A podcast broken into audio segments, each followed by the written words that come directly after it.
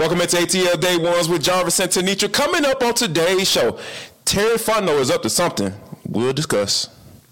And yep, it's a must win in Beantown, but the question is can they actually pull it off?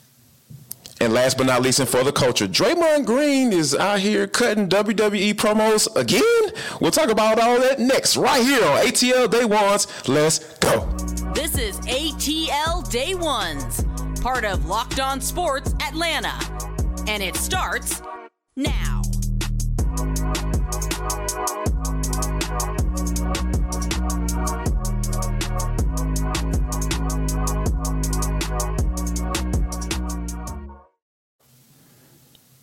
Want to say thank you for making ATL Day Ones your first listen of the day. Remember, we are free and available wherever you download your podcast. And wherever you download your podcast, make sure that you leave us a five star review. Really appreciate that from you in advance.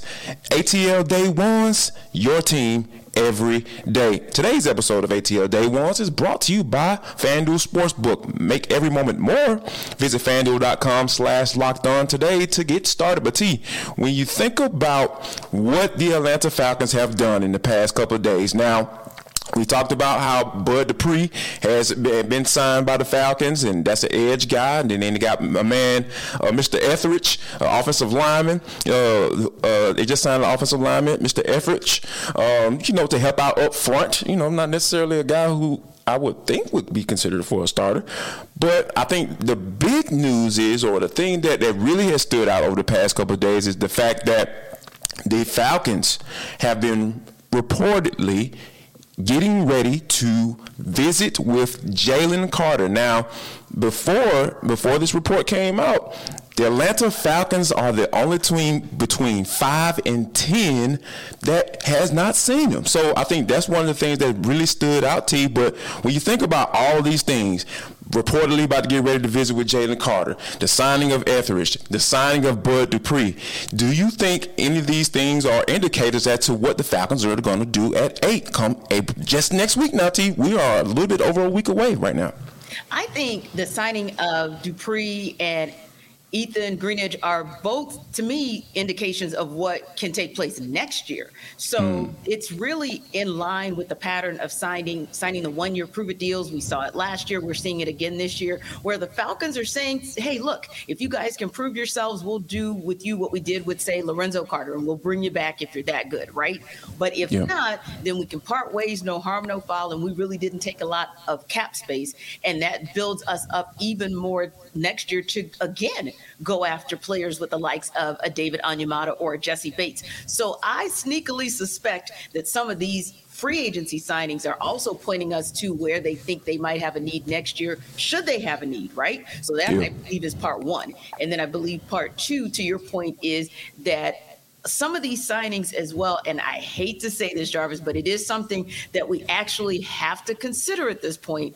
When you continue to build up, right, build the depth in the trenches, my thought process is one of two things. Now, could it still mean that you're still going after the generational player? Absolutely. Because right, right. really seeing you go after a generational player in the trenches. And when I say that, meaning, okay, we know Calais Campbell is on, you know, sort of the the downside. The twilight, yeah, the twilight of his career. Yes. Twilight yes. of his yes. career. That's a better way to say it. Yes. So you still have, to me, some upside and some optimism about getting that guy in, in the trenches. And I believe you still have some upside on the possibility of getting somebody at left guard because I don't think we've seen them go out and get an elite player there. So I think, Jarvis, it may have implications that we are seeing foreseeing what they are looking at for 2024 in terms of free agency and maybe the draft a little bit. But I also think it's an indication that, hey, we are still looking for that elite player at eight.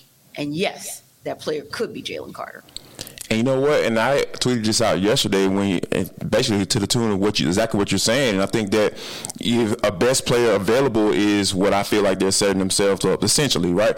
And and when you think about that, that doesn't necessarily mean that you know you're gonna stay right there and pick the best player available. That may mean that hey, you may trade up and go get a guy that you feel like can be that game changing or a generational type player up front, whether it be on the off- offensive line or the defensive line and they more so in this draft. In this draft in particular, it would probably be somebody on the defensive side of the football uh, that puts his hands in the dirt. So I think that you know, I think you're really onto something because, like, we we understand what Terry Fontenot has been doing, right? Like, every step of the process. Okay, you go out and sign Jessie Bates. You go out and get a David Onyemata. Do you go out and get a Calais Campbell? Then you go out and get trade for a Jeff Okudah, which no one saw coming. you know what I mean? So it's like, hey, you need secondary help. Hey, you need help up front. Hey, you need to get past somebody with Grady Jarrett that might be able to help him out from not only on the field but off the field as well from a leadership standpoint. So you got you basically checked all the boxes when it comes to those things. The only thing that hasn't been checked, T, is the fact that a young like you said, a young generational type player off, off the edge, and also who's going to be the left guard. So I think these are some of the things that we, we definitely have to pay attention to and, and, keep on keep an eye on because these are some of the things that are going to be crucial come next week when it comes crunch time. And I think that I got an idea of you know what what what Terry Fontenot may be up to because you know like I said I've been putting some things together I've been working on my ATL day ones mock draft we got that coming next week for y'all so y'all make sure y'all stay tuned for that because we are going to drop that bad boy we're going to drop that heat like we always do with y'all so make sure you be on the lookout for that T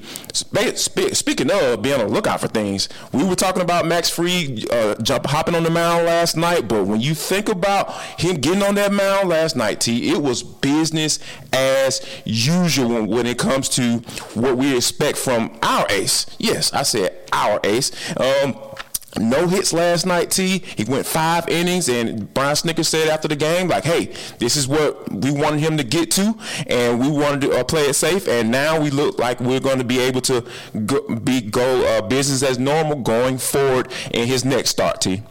Yeah, exciting. You bring 10 batters up, Max Fried sits 10 batters down. Period. That's how it goes for him. In five innings, the stat that stood out for me the most was 79 pitches. Pulled that off. Efficient. Efficiency is, is so amazing. And then want to give an honorable mention shout out to the bullpen because you held serve. All the Braves needed was the two run home run from Austin Riley in the first inning to win that game. And we know it was a little bit more of a shootout when the Padres came to Truist Park last week, right? So right. for them to be, be able to do this with just two runs batted in, I think that's really impressive because that also means that once Max Fried, Max Fried sits and he's done his work, then it's up to the rest of your guys to take it through those last four innings. And when you're talking about rendering them scoreless and two hits, the remain the rest of the way that is impressive. And that's what you and i talked about yesterday of getting an all-around game from the braves because the other piece is if max fried and the bullpen hold serve and then you get at least those two runs at the plate the next thing is your defense has to make sure that the padres get no runs. Mission accomplished in all three phases and the thing that I've, I've, really loved about the Braves this year is the fact that they've been getting off to really good starts uh, at the plate, and I, they started that last night with Austin Riley getting the party started, where you know with the two-run home run, and you know obviously Ronald Acuna setting the table, you know getting you know getting on base and everything like that. It's just these like I think what they scored 17 runs in the first inning, and that leads the major leagues. Um, so when you think about that, like when you have before a guy like Max Fried even touches the mound, he has a two-run lead, and he's basically said, "You know what? That's all I need. I don't need anything else. I'm good. Yeah, that's what y'all gonna give me tonight." Absolutely, I'll take it. And he took it and ran with it. And when you think about that, so we would definitely keep, uh, keep an eye on this because we've seen this before. T. We saw them win the first game of the series against the San Diego Padres. We want to keep that party going and keep the uh, keep this bad boy going as the Braves continue the series out there in San Diego, uh, where they've won nine out of 11. So, yeah, they've been doing pretty well on the road out there at Petco Park. Now, I want to tell you guys about what the Atlanta Hawks got going on. Uh, what they're going to do tonight, we don't know. We're going to talk about it, though. But first, we got to talk about fanduel.com slash locked on because it is the number one sports book in America. It is also you know, you guys have been rocking with us Monday through Friday, each and every day, because we are the number one podcast in your hearts. So we want you to be, get the number one sports book in your hearts and get going and win some money because they have each and everything that you need, right? They got the money lines, they got the over unders, they have all the threes drained. Like you can even go threes drained. And you know how many uh, three pointers the Hawks shoot. So hey, based off of what they did in the game one, you know, you might want to go to under on that bad boy. So you never know. So, but yeah, head to uh, fanduel.com slash locked on and, and check out and take advantage of the no sweat first bet up to $1,000. That's bonus bets back if your first bet doesn't win. You can even combine all your bets same game parlay. So head there today. There's no sweat first bet. This is for first time users, y'all. If you haven't been there before, first time users, no sweat first bet up to $1,000 if your first bet doesn't win. And make sure you head to fanduel.com slash locked on. Make every moment more. Visit fanduel.com slash locked on today. It is the number one sports book in America. So, Jarvis, to call it a must win is probably an understatement, yeah. but Hawks are back in must win territory. Yes, it is only game two of this opening round series against the Celtics, but when you get blown out, and don't let that 13 point win by the Celtics fool you into thinking it wasn't a blowout, because at one point, Celtics led by 32 points, 30 points at the half, half but yeah. won. So it is important to know that yes, this is one of those games where the Hawks have to try their best to steal one. The question becomes this. Yes, it is obvious that one of the things they're going to need to do, Jarvis, is shoot better from the perimeter. You cannot go 17% from beyond the arc and expect to beat really any team in the NBA, to be quite honest, these days. Right. Secondly, if you're going to do that, you can't also lose your identity on defense and get out rebounded by about 15 rebounds. Yeah. But when you look into the numbers, whether you look into the numbers, Jarvis, or whether you look at a particular player or a particular group of players, just give me one thing that maybe you saw that was good in that game one that you're like, okay, if I could just see more of that, maybe the Hawks have a shot tonight. Wow. Uh, yeah. I probably have to do some, re- some dissertational research on that one right? to try to find something good from that past game because I, I think let me say this I, one thing that I thought that was a positive it was the fact that you know um, Bogey started off shooting terribly but you start to see him kind of catch fire like a shooter does. Like a shooter's gonna continue to shoot. Like guys like Bogey, if he's struggling, like I'm sitting at the bench, man, keep shooting, bro, because at some point he's going to start making those shots, and I think that you saw him do that whenever uh, Hawks got it down to 12 points, and obviously now you know, the Celtics went back on a went back on a run like we expected them to, and, and eventually ended up closing the game out. But I think that there's a lesson to be learned with, with, with what happened with Bo. Is if you are going to struggle, there are going to have to be some aspects of your game that just they're going to have to pick up, right? Like if you're not shooting the rock well, like you can't afford to kind of say take it easy on the defensive side of the court. Like that just is unacceptable. You know, like JC and DeAndre, y'all, if you're going to struggle, if you're going to struggle on offense, lockdown on defense. And eventually that defensive lockdown will lead to points. And we've seen this team do that before. Guys like DeJounte Murray has normally lead that lead the way when it comes to things like that. So and taking chances on defense and, going for you know being aggressive you know on, on, with his on ball defending so those are some of the things that I feel like the Hawks need to do right like and, and from a positive standpoint like if you're going to struggle it happens. Like three point shooting team, like I said, we mentioned yesterday. It seems like every team in the NBA is a three point shooting team. So you know, I don't think we have to even point that out anymore. So when you're struggling from the three point line, make sure make sure that you lock down on defense and, and really focus because good defense, a good to great defense, can lead to some solid offense. And I love that you pointed out that Bogdan Bogdanovic did what a shooter does, which is you just have to keep shooting until Absolutely. the shots fall. Right. And I also think that one of the goods was points in the paint. I mean, it was 54 for the Celtics, 54 for the Hawks. Exploit that. Go back in. That is maybe the one area where, not to say that the Celtics aren't solid, with the likes of Robert Williams or or Al Horford, but it is to say that you can you can compete with them. Obviously, right. points in the paint show that you can. And on the offensive rebounding boards, you were close enough. Now you should have had a little bit more of a gap because that's where you pulled up and got yourself off the canvas the last 20 plus games of the season to even get into or stay in the play in tournament, right? right? So just go there and exploit. I want to see more points in the paint. And Jarvis, not just from the bigs, backcourt. If the three isn't falling for you, be aggressive and drive the lane. Get some floaters in there. Get some contact and get in there and do something. Just fight. Come on, somebody. Right. Yeah. Do something. Right. Or yeah, or just to me, that's an area where maybe the Hawks sneakily had a solid game and maybe they can build upon that from game one. Now, the obvious is what you mentioned as well in terms of what they can do better that we saw from game one to game two. And that is, yeah, absolutely, you have got to get it from the three and the four position. And honestly, yeah. okay, John Collins, it could be you. DeAndre Hunter, it could be you, but I don't really care at this point. I don't care hmm. if it's Big Bay, AJ Griffin, J- Jalen Johnson. I don't care if you want to play kind of small ball style or whatever Quin Snyder is dialing up, if you will. All I know is that Clint Capela is playing a decent or played a decent, solid game on on Saturday, right? Yeah. So if he can just play just a, a bit better, just step his game up ever so slightly.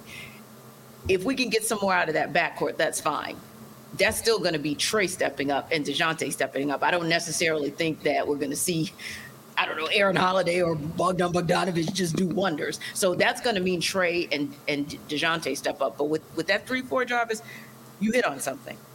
It's got to be Dre and JC, but I'm going to hit on the other piece. If it's not, Quin Snyder's got to go to his bench and say, you guys got to give me something. Double up, yep. give me something.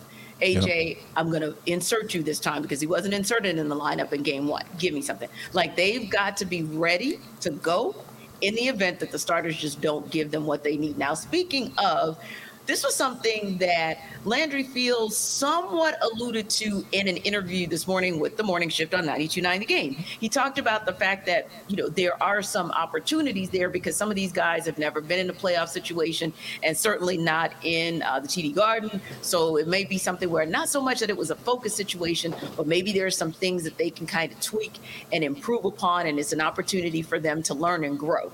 Now, that is not verbatim. That is giving you guys the Cliff Notes version of what he said. But what I heard in some of those comments was, hmm, maybe we are still understanding that this is still an audition for next season. This is still an evaluation for who could potentially contribute to this team next season. That said, looks like Quin Snyder's been doing a little bit of evaluating who could be on his bench for the coaching staff next season in the form of one Mike Brey. Now, most recently, I believe the Athletic reported it, but Pete yep. Thamel reported it a couple of weeks ago as well. And then a few weeks before that, the Notre Dame insider actually alluded to it when the thought was that Brey was going to get that job at USF. It didn't pan out for him. Then he thought about TV, but he was also maybe eyeing this position because of his relationship with Quin Snyder. But my question to you is this very interesting move by Quin Snyder. What do you think is the primary reason, other than their longstanding relationship, that Quin Snyder might have thought, hey, I'd like to bring Brey to this bench? I think it's a matter of bringing in people that he knows the most. Because like, let's keep it let's keep it funky right? Let's, we can go here real quick. Like more than likely 95% of the guys that are on that bench right now probably not going to be there next year. And I think that you know, especially Jamelle McMillan you know what I mean? So it's just just just awkward you know at this point. So I think that you know getting his own guys in here getting guys that are familiar with how he wants to do things. And to be honest with you you know uh, Brey is a guy that can kind of deliver the message as well because he coached uh, um, um, Quin Snyder, and, and, Snyder is a guy that has the ultimate respect for a guy who coached him because hey, he he coached him. What was it, '87? When when uh, um, um, Quin Snyder was a player at Duke, who was an absolute hooper, by the way. I don't know you guys. Yeah. Hey, Snyder was a hooper. He was all American. Dude was a real deal back in the day. So I, I, think I'm not too surprised that you know he's become the type of coach that he has become. You know, being a former player and being able to add having coming through up the ranks, you know, as a an assistant coach and, and being able to establish a lot of relationships because he's a relationship guy. Like, look, dig into Quin Snyder for those you don't know. This guy is a relationship guy, and when you have guys that can move men like he can, and also teach men like he can, like I, am whole, I'm really excited about this this particular regime and this coaching staff, and he's starting off pretty well with getting a guy like Mike Brey and bring him into the fold. Yeah, I think it's a solid move because he is someone that Quin Snyder can trust. So I think that's a piece of it. Another piece is he's fresh off the col- out of the college ranks, and right. the Hawks at their core are still a, it's still a very young team. So there may be some connectivity, some learnings that maybe he can give because Quinn Snyder is very much removed from the college basketball game. I think that could help out. And then I think about someone like Pat Connaughton, right, who act, who has a lot of the fundamentals that you want to see in your players because and, and, high basketball IQ. You know, I yeah, oh yeah, so for sure. Part of that can certainly be attributed to Pat Connaughton, but a part of that can also be contributed to Mike Brey as well. So I think that could be possibly something that you can look to the kind of player that Mike Brey has cultivated in someone like Pat Connaughton, and can he bring some of that to the table for the Hawks as well? So yeah, I think it could be a solid move for the Hawks overall. We'll see what a solid move I believe was never quite solid was the move of Kevin Huerter. You know, you guys know that we watch the NBA playoffs in their entirety, so we're not yes. looking at what Hawks Celtics are doing, but we're watching the other teams. And because one of our guys, or one of our buddies, the show Brian Gephardt, is now a program director out in Sactown, so we've been in touch with him just asking about the hoopla in Sacramento. It is absolutely bonkers. Of course, the Kings pull off another win against the Warriors last night. They're now up 2-0. But Jarvis, all I kept thinking of was 15 points, 6 of 14 shooting from the field, 5 rebounds, 2 blocks and a steal. Man, do we miss Red Velvet or what? Yes. Because um, when you think about the previous regime and Travis Schlenk, the one thing that general managers don't do, or president of basketball operations, or the people who make the big boy decisions when it comes to the roster, they don't get rid of guys that they cultivated, that they brought up, because nobody saw Kevin Huerter becoming the player that he became when he was drafted by the Hawks. Nobody saw, yeah, I know I talk a lot of trash about him when John Collins. Nobody thought he was going to be the player to be able to get a $25 million annual uh, contract or year over year. So that's why you know when that trade went down, something was funky, something was up, something wasn't particularly right when you have him trade one of his guys. Because like those are like those are the guys that are staples that you build a team around. Nobody thought that Kevin Huerter was on the trading block. Because you know you've heard John Collins been on the trading block for for three years now, but he's still on the team. But when you hear when you hear the trade go down and there was no rumors leading up to it, you know it kind of had to be a, an abrupt decision. And I feel like wholeheartedly that that wasn't Travis Schlenk's decision. And I think that I think right now, and we know that more than likely they had to trade him in order to bring uh, Dejounte Murray into the fold or make it make the money work. But I, you just got to look back at it and just say, you know what? He didn't have that great of a shooting night, but he was finding a way to be effective on the court to the tune of a plus 16 and plus minus on the court, T. Like, that's what we've been talking about. Hey, if you're not going to shoot well, we get it, but you got to be effective at some point. Because otherwise, you just can't be on the court. Yeah. And of course, yeah, he's known for his perimeter shooting. So it's interesting yes. to see that he was six of 14 from the field. But like you said, looking across his entire stat line, it's a stat line that's very, very consistent with his stat line for the entire season, except, of course, his three point stat, of course, is decidedly higher. But that right. said, when you're looking across the entire season, the entirety of the season, for the Hawks, and you look in that particular category of three point production, especially in the second, they struggle. Whom you can easily mm-hmm. insert into the first unit, you really, really do miss a Kevin Huerter. And of course, we congratulate him because he's one of the guys who is truly a fan favorite, a media favorite as well. He got an award for being so uh, friendly and so amenable to to the local media, but proud of that guy. But certainly, when you see someone like him doing what he's doing in Sacramento, it definitely makes you look at the Hawks and say, "Wow, that's probably one of the areas." Areas that's going to need to be addressed in the offseason, whether you do it in free agency or whether you do it in the first round of the draft. You're going to have to get somebody who can be another sharp shooter to complement Bogdan Bogdanovic off the bench. But we know our everydayers, we want to hear from you guys. I mean, have you guys been watching Kevin Huerter and seeing what he's doing out on the court, seeing what he's doing on the West Coast? Have you guys been watching the rest of these NBA finals and kind of looking and saying, boy, sure would be nice if the Warriors didn't give Klay Thompson that max contract that he's looking for. Does he possibly want to come here? You all know that conversation that had taken place about a year or two ago. You guys want to have that conversation again? Keep to, keep being, continue being our everydayers. We appreciate you guys from being with us from day one, and for this being your first listen of the day, and maybe your first look as well. If you go to YouTube and check us out, but of course, wherever you get your podcast, don't forget and don't forget to tell a friend. It's not too late for them to become everydayers as well. But T, this is for the culture. It is the intersection between sports, entertainment, the culture, and sometimes whatever the hell we want to talk about. Because that's just how we get down on the show. Today is no different.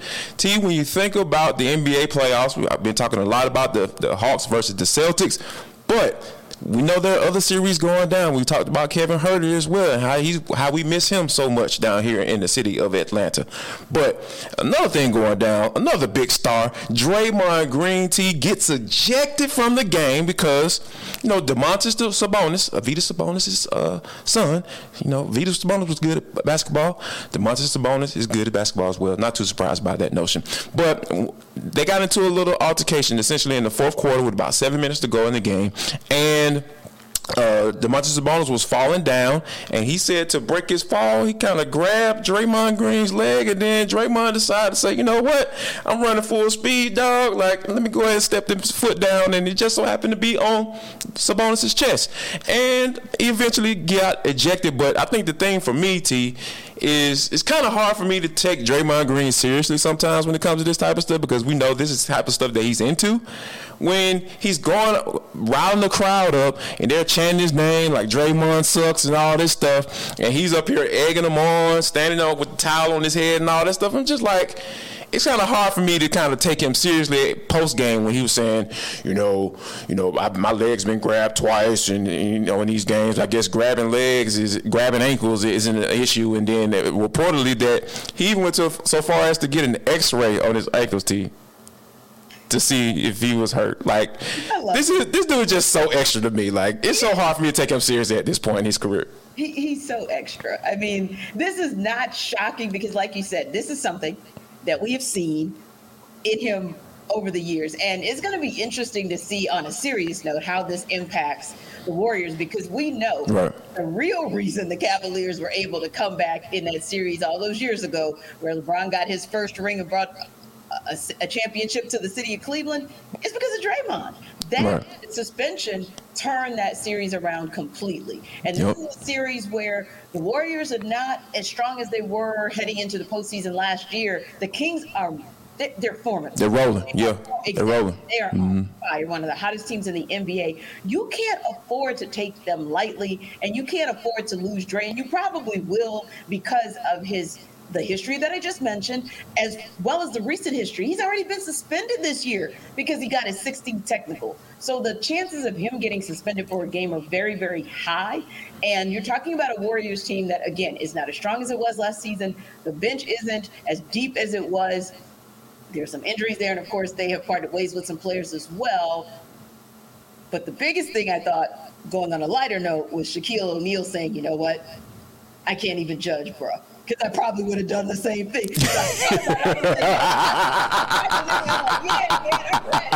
right. with you. I was like, that's such a Shaquille O'Neal response. Absolutely. But I, you know, I say that all to say this is going to be interesting because short term, long term, we've been talking about the Hawks and the short term and long term impact of what's going on in this postseason and who's going to be back here and not next year. Draymond wants a max contract. Klay Thompson wants a max contract. So the other piece of that I thought of was, hmm, is this going to give a little opening for maybe a an earlier than expected rebuild of the Warriors, where maybe someone else wants to give Klay a max contract, and if we're okay with the luxury tax down here because you don't want to keep them both then Klay Thompson, are you are you interested? I mean, are you willing? Okay, I know, guys, that that is so hot but my mind went down the rabbit. Hey, like we, we, we, we reserved the right to because we had to watch 82 games of straight up mediocrity, mediocrity, meh, average, like below average, average, one game above, one game below, one game, you know, 500. Like, yeah, like we deserve to be hot taking. And I'd even add to that that, T. I'm gonna double down on that. How about this? You know, Jaylen Brown. Uh, it's still a little, little, little, little tangy because uh, the Boston Celtics, uh, you know, dangle his name out there to try to get Kevin Durant. So um, from what I hear, from what I hear, T, the Hawks are monitoring that situation. Yeah, exactly. And you know what I was thinking, Jarvis? What if? What if he gets his ring? You know, they're the favorites now. What if he Ooh, gets his ring? At oh, that yes. point, I'm certainly rooting for them to get a ring so he can just go ahead and get it. Finish the deal there and come on down. How you doing, JB? JB, hey man, like you can be right here and you can continue your social work, you know what I'm saying? As far as you know, fighting for the people, like man, I, I respect that dog. Like man, come on down here, man. We can we can like really get this thing rolling, dog. I'm with you. Whatever nonprofit organization you got going on, I'm with you, Jay. So we appreciate you guys being with ATL Day Ones and making it your first listen each and every day. We thank y'all so much. Guess what? The people who have been rocking with us every day, they're called the Everydayers. So if you want to be a part of that organization, you want to be a part of that gang. You know what I'm saying? We out here, we know no, no, we're not not gang. If you want to be a part of this beautiful organization that we call Everydayers, go ahead and drop us a comment in the comment box. Every day, Monday through Friday, we're right here just for you. And we'll ask you one thing before we get out of here, people. You know, I do this each and every day. If you don't do anything in life, make sure please that you share love, show love, and most importantly, spread love.